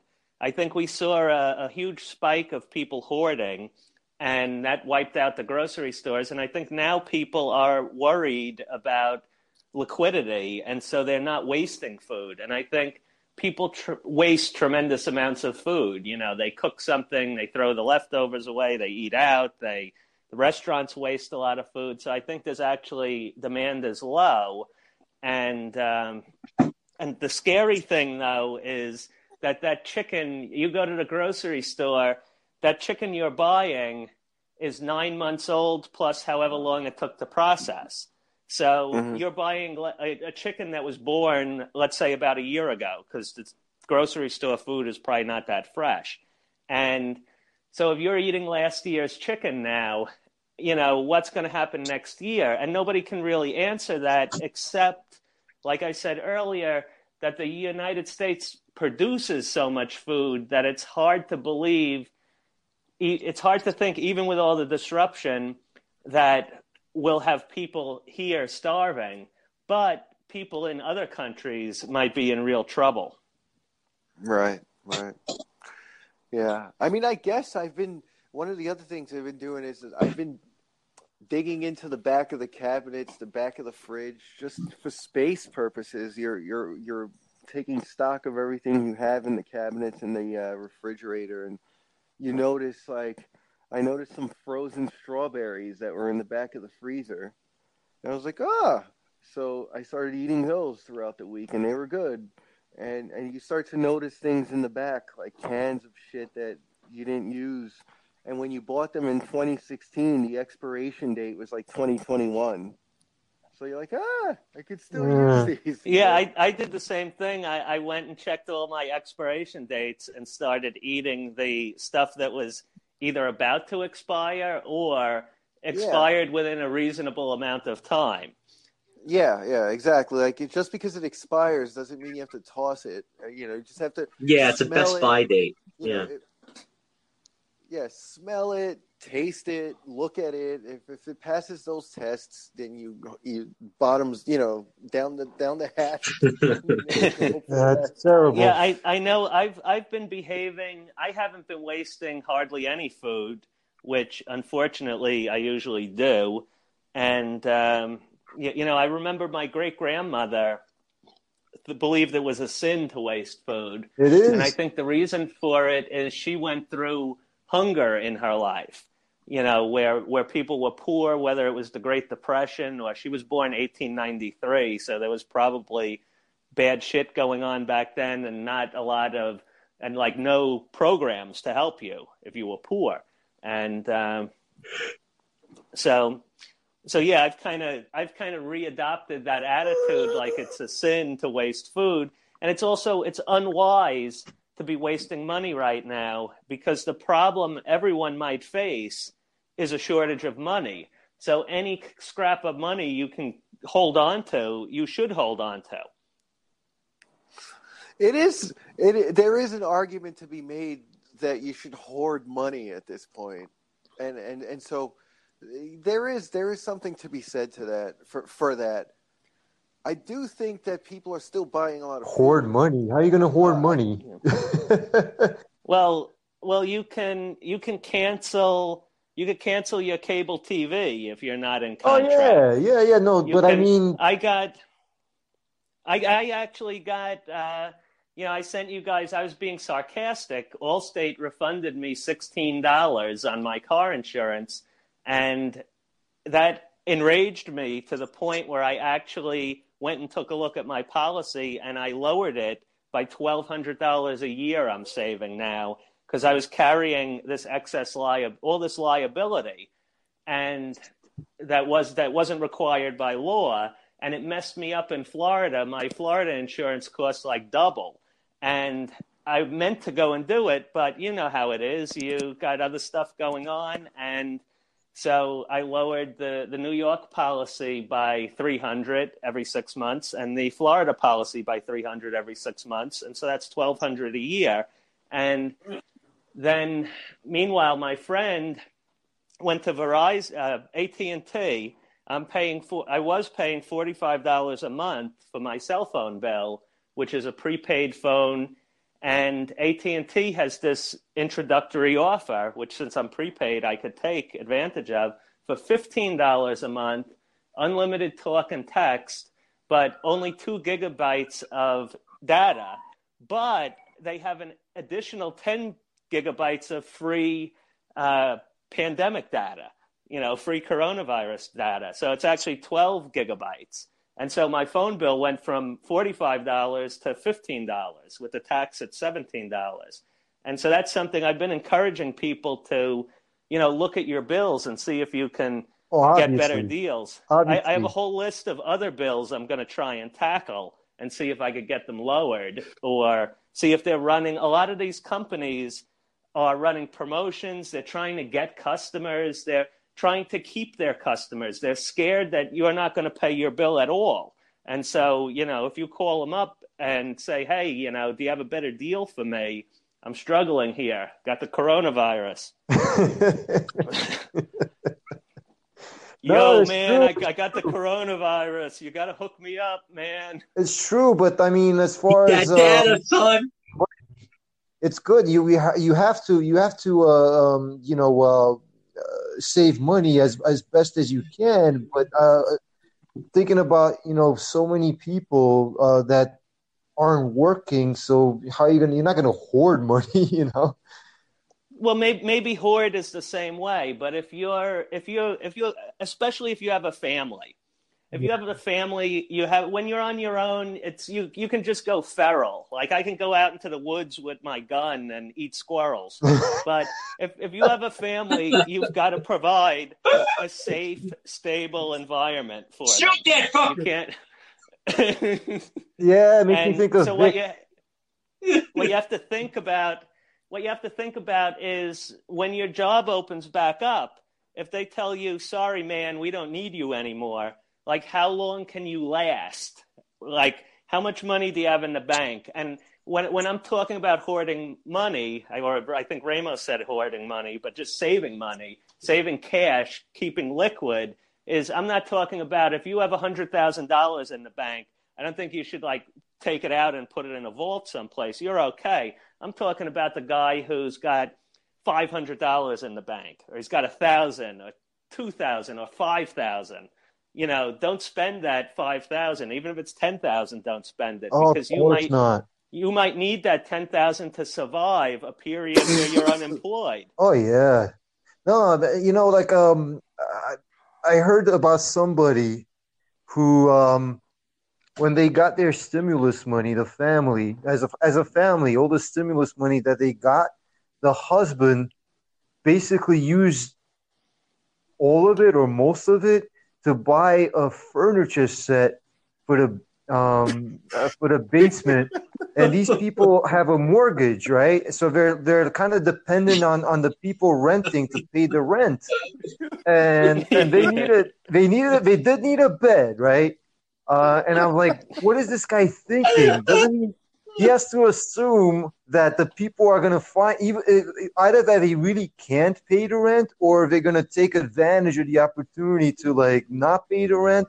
And you have a mortgage you know you any money that you get man you use it towards you know paying the mortgage the, the food and bills Yeah, your your rent is the most important thing. Your your sofa set isn't going to help you when you're homeless. i can't believe And- yeah i can't believe he did What- that i was like i want to beat this guy up you know the moment that i get money i'm paying my my freaking rent and, and and credit card bills and whatnot you know What what people don't understand, and now if someone really doesn't have money for rent or they really need to stay liquid, that's one thing. But what people don't understand, and I'm in real estate, and all these stories are coming out, what people don't understand about it is that there's a, a moratorium on foreclo- on well foreclosures, but also on evictions. And the reason they're not doing evictions is not because the government loves you and is trying to help you out. It's because the courts are closed and they're not taking non-essential cases, and evictions aren't essential. So people now it changes from county to county, state to state, all over the country. But for the most part, you can still file the notice of eviction, and you're just not going to get a court date until they start doing evictions again. So landlords are filing on tenants this notice of eviction, and it doesn't really mean anything. It just puts you on notice, and that scares a lot of people into paying their rent because they don't want to go through. Uh, they don't want to get actually get evicted. But where it's going to come back and hurt people is the next time you go to get an apartment, you want to move someplace else. Yeah. Almost nowadays, almost everyone runs background checks, and Yep. the most important thing on that background check is your history of evictions or notice of eviction. And you could talk your way out of if you're a, a child molester, you're better than somebody who doesn't pay their rent in the eyes of a landlord.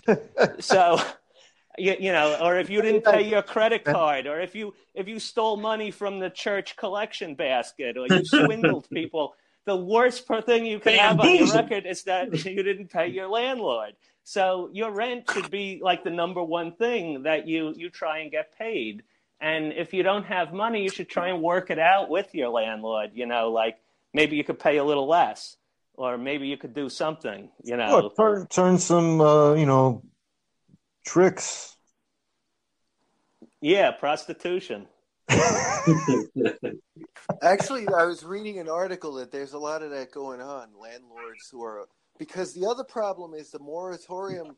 You still have to pay after three months. So like you're you're you know if we open up in July, you wake up in July. Yeah. Now you're three months in debt. That doesn't make any of, sense. A lot of people, a lot of people are going to get screwed because they they heard in the media or on the news or their friend told them, "Hey, no evictions. You don't have to pay your rent."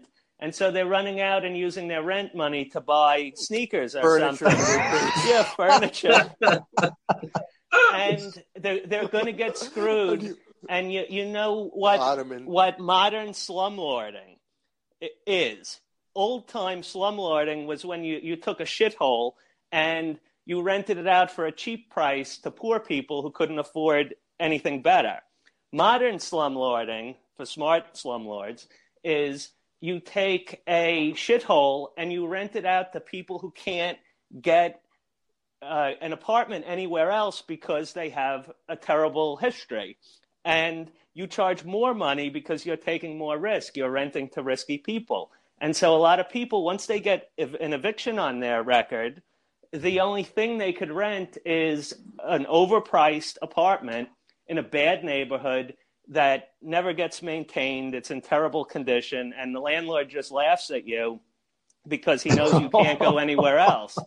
And I, I don't, Oh, su- I don't support that. That's very wrong. But that, that's the, the face of modern slumlording that you hear Mm. about. Yeah. I, I can't. I can't believe. I mean, well, nobody. You know, a lot of people just don't think about the future, and so they, they don't think about that. It's gonna wake. You're gonna wake up, and you're just gonna owe all that money. It's life is hard enough. You're already in debt. Most Man. of the population is already in debt. Imagine adding three months of rent worth of debt In New that. York. You know, in New York. So like you- you're finished at that point. A lot of there's a lot of landlords who are uh, collecting their debts, you know, through sex. I, there was an article. You know, they they've got a, they've got some hot person, you know, they got some hot woman or whatever living in an apartment, and and they're not paying the rent, and they're like, listen, you know, in July, this all happens, you're gonna owe all this rent. I can make it so that all goes away. Can you imagine people actually, you know, being down with doing that? I mean, That's come on. terrible, man. Jeez. That's terrible. It's happening. Oh, I'm sure it It's happening already. I'm sure it is. I can't. I cannot imagine doing. Like, I don't care. I don't care what the circumstances are. I'm gonna find another way. I'm, I'm not gonna do that. Get the hell out of here. Yeah, well, I mean the the economy's bad now, and so it's very it's it's very we don't know what's going to happen, so it's very unwise to like defer rent payments. And like I said, for your future, the rent is kind of the most important thing. You're better off not paying your credit card or not paying your uh, because you know a landlord. If the landlord sees like you, if you have a letter from your old landlord that says you paid the rent regularly, but you have this bad credit, and you say, well, you know, I paid my housing because that's the most important thing the landlord is more likely to overlook your your bad credit because of your credit card debt or anything like that if you paid your housing. Yeah, I don't know the way that I. But if you have good credit and a history of not paying rent, your landlord's not going to take you. That, a, yeah, I agree.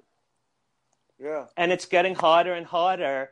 You know, there used to be like little old ladies who they didn't do background checks. You put uh, you put on a suit and you said yes ma'am no ma'am and they they hired you because you looked like a, a, nice boy but background checks have been lo- around so long and and also there's liability too in in, in renting to someone because you like damage the property. You know it's kind well yeah they can damage the proper property but you also open yourself up to discrimination claims because what does it mean hire you you chose a tenant because you liked them or you had a good feeling about them or something like that? It's kind of the definition of discrimination. Like why did you have a good feeling about them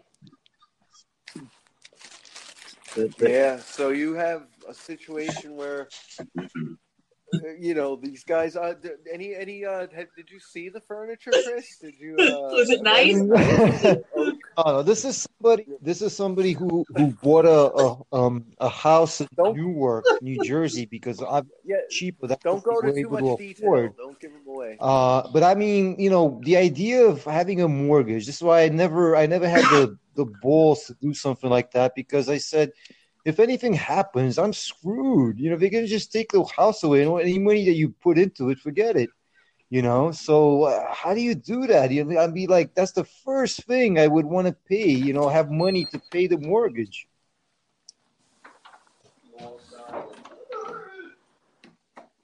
Yeah, I mean the place the place that you live and that your family lives is the most important thing. The the bank can't really do too much to you if you if you like if you don't pay your credit card i mean you should pay your credit card and you should pay all your bills if you can but your housing is the, really the last thing you should stop paying. That's the that's the roof over your head.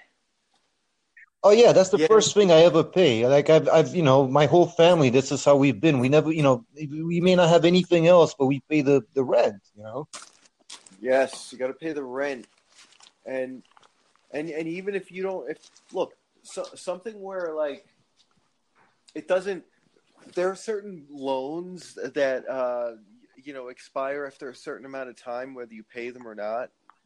And then there are certain loans that you will have to pay every cent, and and and a, and a loan like that you should be paying every month, even if you don't have to, just to get it over with. Uh, and then when it comes to rent, rent is like something. If you can pay your rent, you should pay your rent if you can't pay your rent, then there's nothing you can do about it.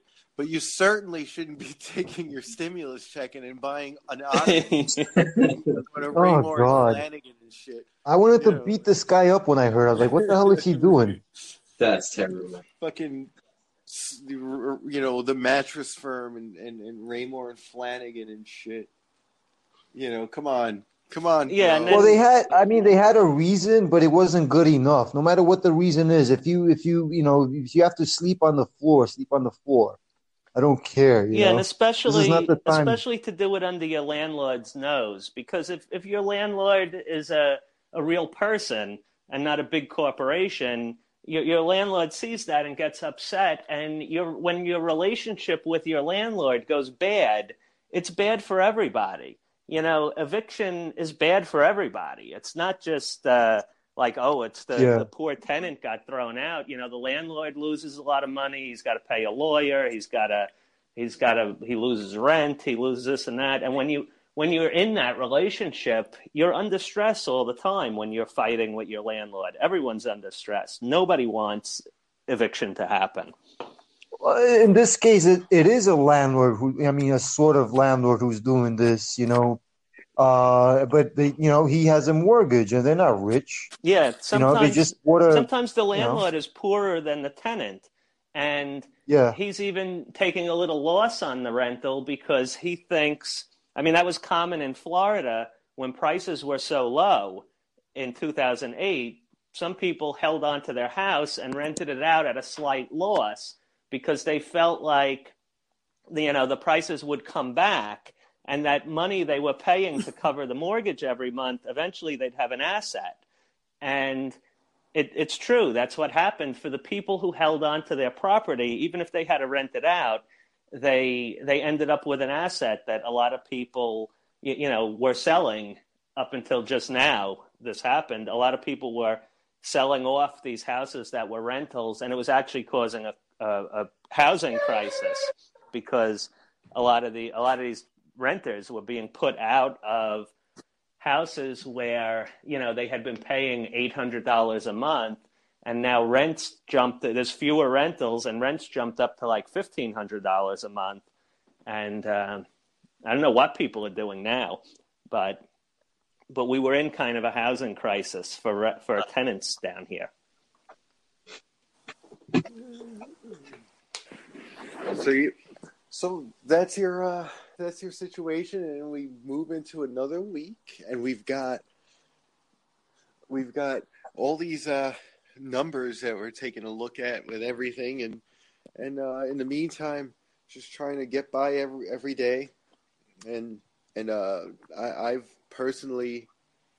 I'm just taking it one meal at a time at this time, you know, at this point, you know, and, and uh, Yeah, I mean that's You the thing to do. Just you know, don't get sick.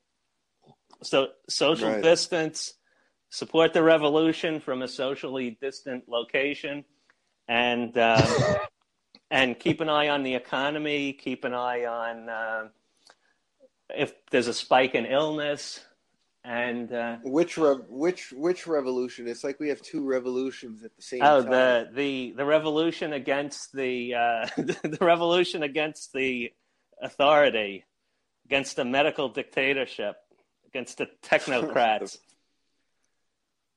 the technocrats. So it's so it's expertise versus the gut feeling, the uh, you know, and and that's the nature of it all. yeah, the feel good revolution.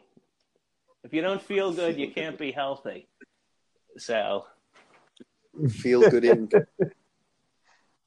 and I think that uh, have you have you guys uh, have you guys been able to uh, have have you guys been able to like has anybody come up with a new hobby or something that that uh, something new have they have you guys gotten into anything new knitting playing the flute I know, I know. I, I'm, I'm sure a couple of you have become well versed in playing the skin. yeah, I I actually I I've been The wanting to make a, a YouTube video and try and develop that skill a little bit. I guess it's not much of a skill. You just point your camera at something and and uh,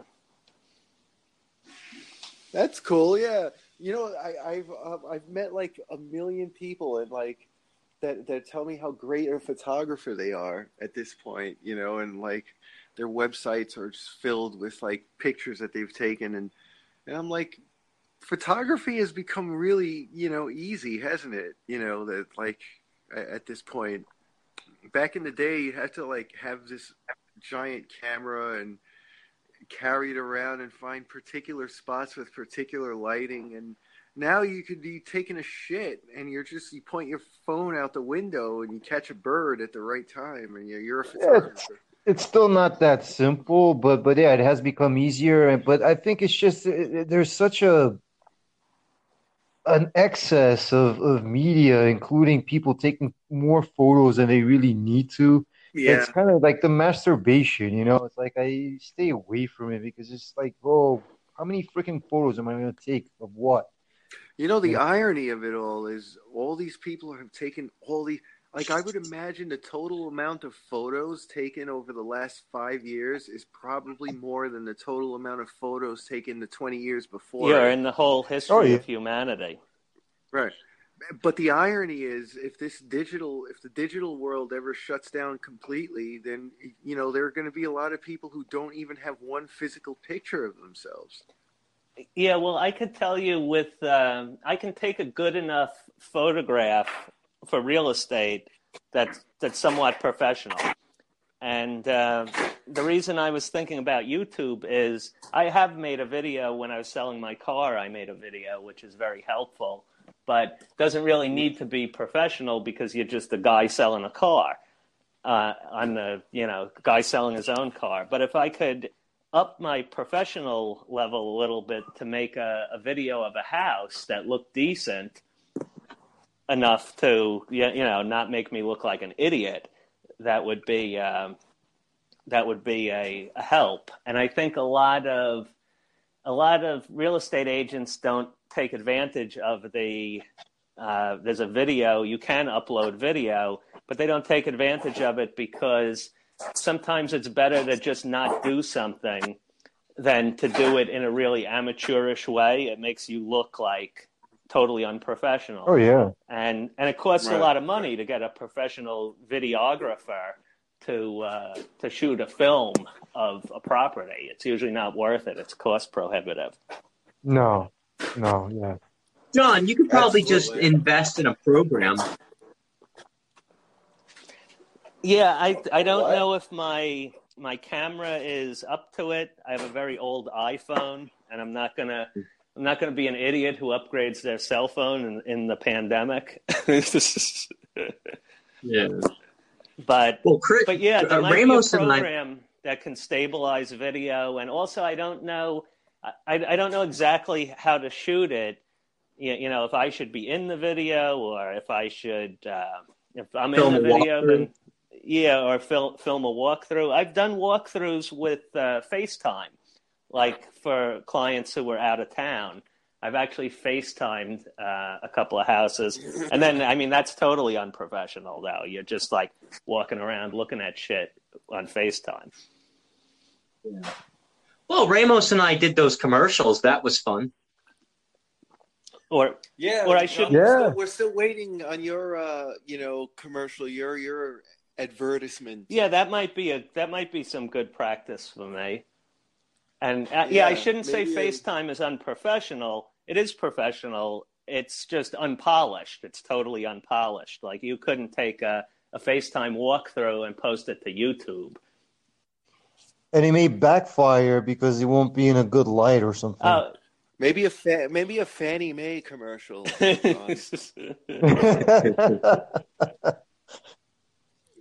so I I don't know. You should this week. You should you should get working on it. I think uh I think that'll be cool. That'll be cool. That's a lot of fun. Or uh, an ad an ad for an expire uh, for a car that doesn't exist anymore. Make it up. That one's good too. Yeah.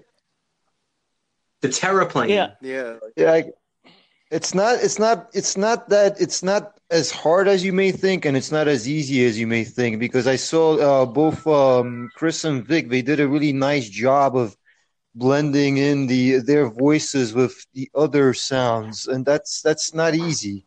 Yeah, I thought Vic did a very good job. I haven't heard Ramos's yet. I'll have to go back and find the link. You haven't heard it? Good. No. It's really good. I liked it. It, it inspired me, man. It really did. Li- listen to that shit, man. That shit- And also getting What? just the right, uh, you know, the right tone, the pitch, the volume, all of yeah, that. he did a great job. I'm gonna I'm gonna post it with this with this pod. Both of you guys. Thanks.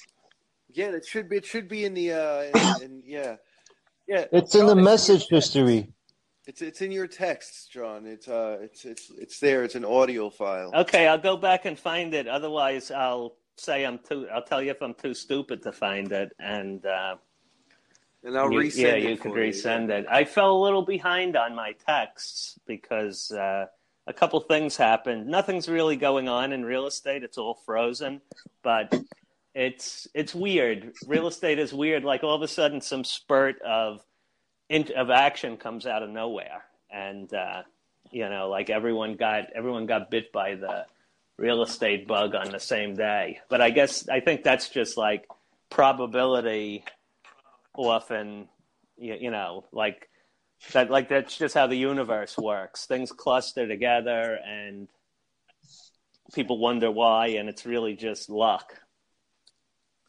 It's mathematics. Yeah, it's mathematics. you know, you you toss a coin three times, and you should, or four times you toss a coin, you should get two heads and two tails. But oftentimes you it's don't. the same.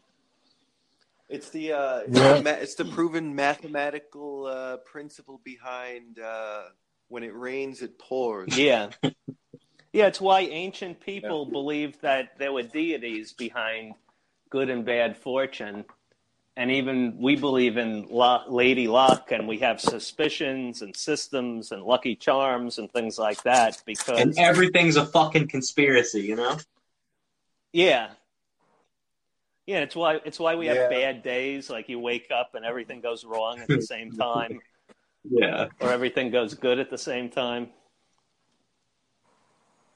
Yeah. So, so we'll see. Uh, It sounds like things are going to start opening up, and then we'll have to just see uh, where we go from there. Maybe one day we can uh, we can have this cast, this podcast done in one room. That would be fun. Yeah. Yeah, maybe one day we could do a, a video cast in one room. Yes. That's right. That's right. We'll do we'll do a round table. Yeah, or a square That's table. not very likely. A square table's fine too.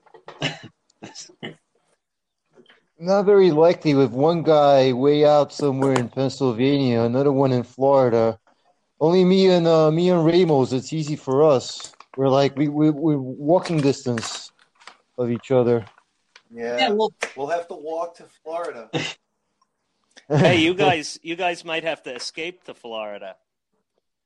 Or PA. Yeah, right. If things, yeah, if things get worse. Yeah, if all if all hell breaks loose, you guys. That's not an option for me. All right. Well, John, uh, I'll let you know. I'll give you uh, what is it? What it takes like 24 hours to drive over there? No, like 13 hours, right? The drive over there. Uh, Yeah, it's, nonstop, It's more, yeah. it's more like 18 hours when you're, when, Yes, if, you, if yes. you're going to like stop and pee or put gas in your car, it's, it's like 18 hours. In a diaper, you could, uh, you, you, you might get it down to 16 hours if you wear a diaper. Like a, like the like the woman, the, the yeah, like the, like the astronaut. yeah. Well, you know, I'll give you about a day's notice, and you just get everything ready, and uh, you know, that's what we'll do. Yeah, if people, if people start eating each other there, you'll know it's time to get out. Yeah, exactly. But I have a good, you know, I, I, I bet I bet things will get back to. I mean, it's going to be annoying, but things will get back to some sort of normal by the summer, by June, hopefully. You know, so let's hope. Let's hope. Yeah. That's. uh I'm sorry if you can hear that in the background. That's. uh I just threw some burgers onto the grill. I knew it. Yeah. So uh, I figured for these last few minutes, it might, you know, add a little spice to Yeah, things. some sizzling meat. Yeah. Speaking of the meat packing industry, right? And uh, what are you guys doing for dinner? Oh, I I don't know for myself. I'm probably going to go out and restock a few things. Uh, I have options. I don't know. I haven't thought of it exactly. Lauren's making something right now, actually. I'm not quite sure what it is, but I'm sure it's going to be goodness. Oh, mystery meat. Mystery meat. Spam, What? spam, spam, spam, Yeah, guys, you're uh, with the uh, one of unknown meat or whatever it is, unknown protein. Sounds sounds delicious. Yeah. Sounds delicious. It's that it's that bear that walked by the other day. Yeah, the big bear. oh yeah, that's. Oh, the skunks are back. The skunks are back. We think that we have another uh, pair of skunks under the deck. Yeah, wow. it stinks down Oh, there. no. It's- they're spraying something. It's terrible. Isn't there a way of like preventing them to get to get to go in in the first Yeah, place? Yeah, we have. Uh, there's like wood and all that, but they, but you know, it's not gating, so they they kind of get in there. Can you get some chicken wire or lattice or um, Probably, yeah. We're gonna have to like- look into that. There's like goat goat used- wire or construction mesh. I forget what it's called, but it's bigger than chicken wire, and so I think it's cheaper, and uh, and it's squares, so it's more attractive than chicken wire. And what you what you should do is dig a little ditch and bury it a little bit, so that you you know a lot of these critters they'll yeah they dig they'll dig a little, but they they're not gonna they're they're they're not gonna like excavate. Mhm. Yeah, we're gonna have to look into it. yeah, man. Yeah, it's better. It's Either better to exclude things because you you will continue to have a problem, and poisoning is not really a good solution because if stuff dies where you can't retrieve the body, then you have rot, and that attracts flies and disease. It's not good for the kids and stuff. So, Not good for Yeah. so yeah, yeah, exclusion would be the would be the best solution. Yeah, I'm gonna look into that. As always. Well, there you Prevent- go. Well, You got it. Prevention. But what do you do about the guys that are already there? You chase them out with uh, you. You play. You play. Well, you- here's you, here's you, you play rap music at night and and get them to move. well. One thing you could do. Uh, I mean, is there any way, and is there anything that skunks are attracted to that you could lure them out of the house, uh, out of the house, and then get you know, and then You, you could you could it? you could scare them out. You could you could put on a, a really scary mask and just scare the shit out of them and see how that goes. a, a scary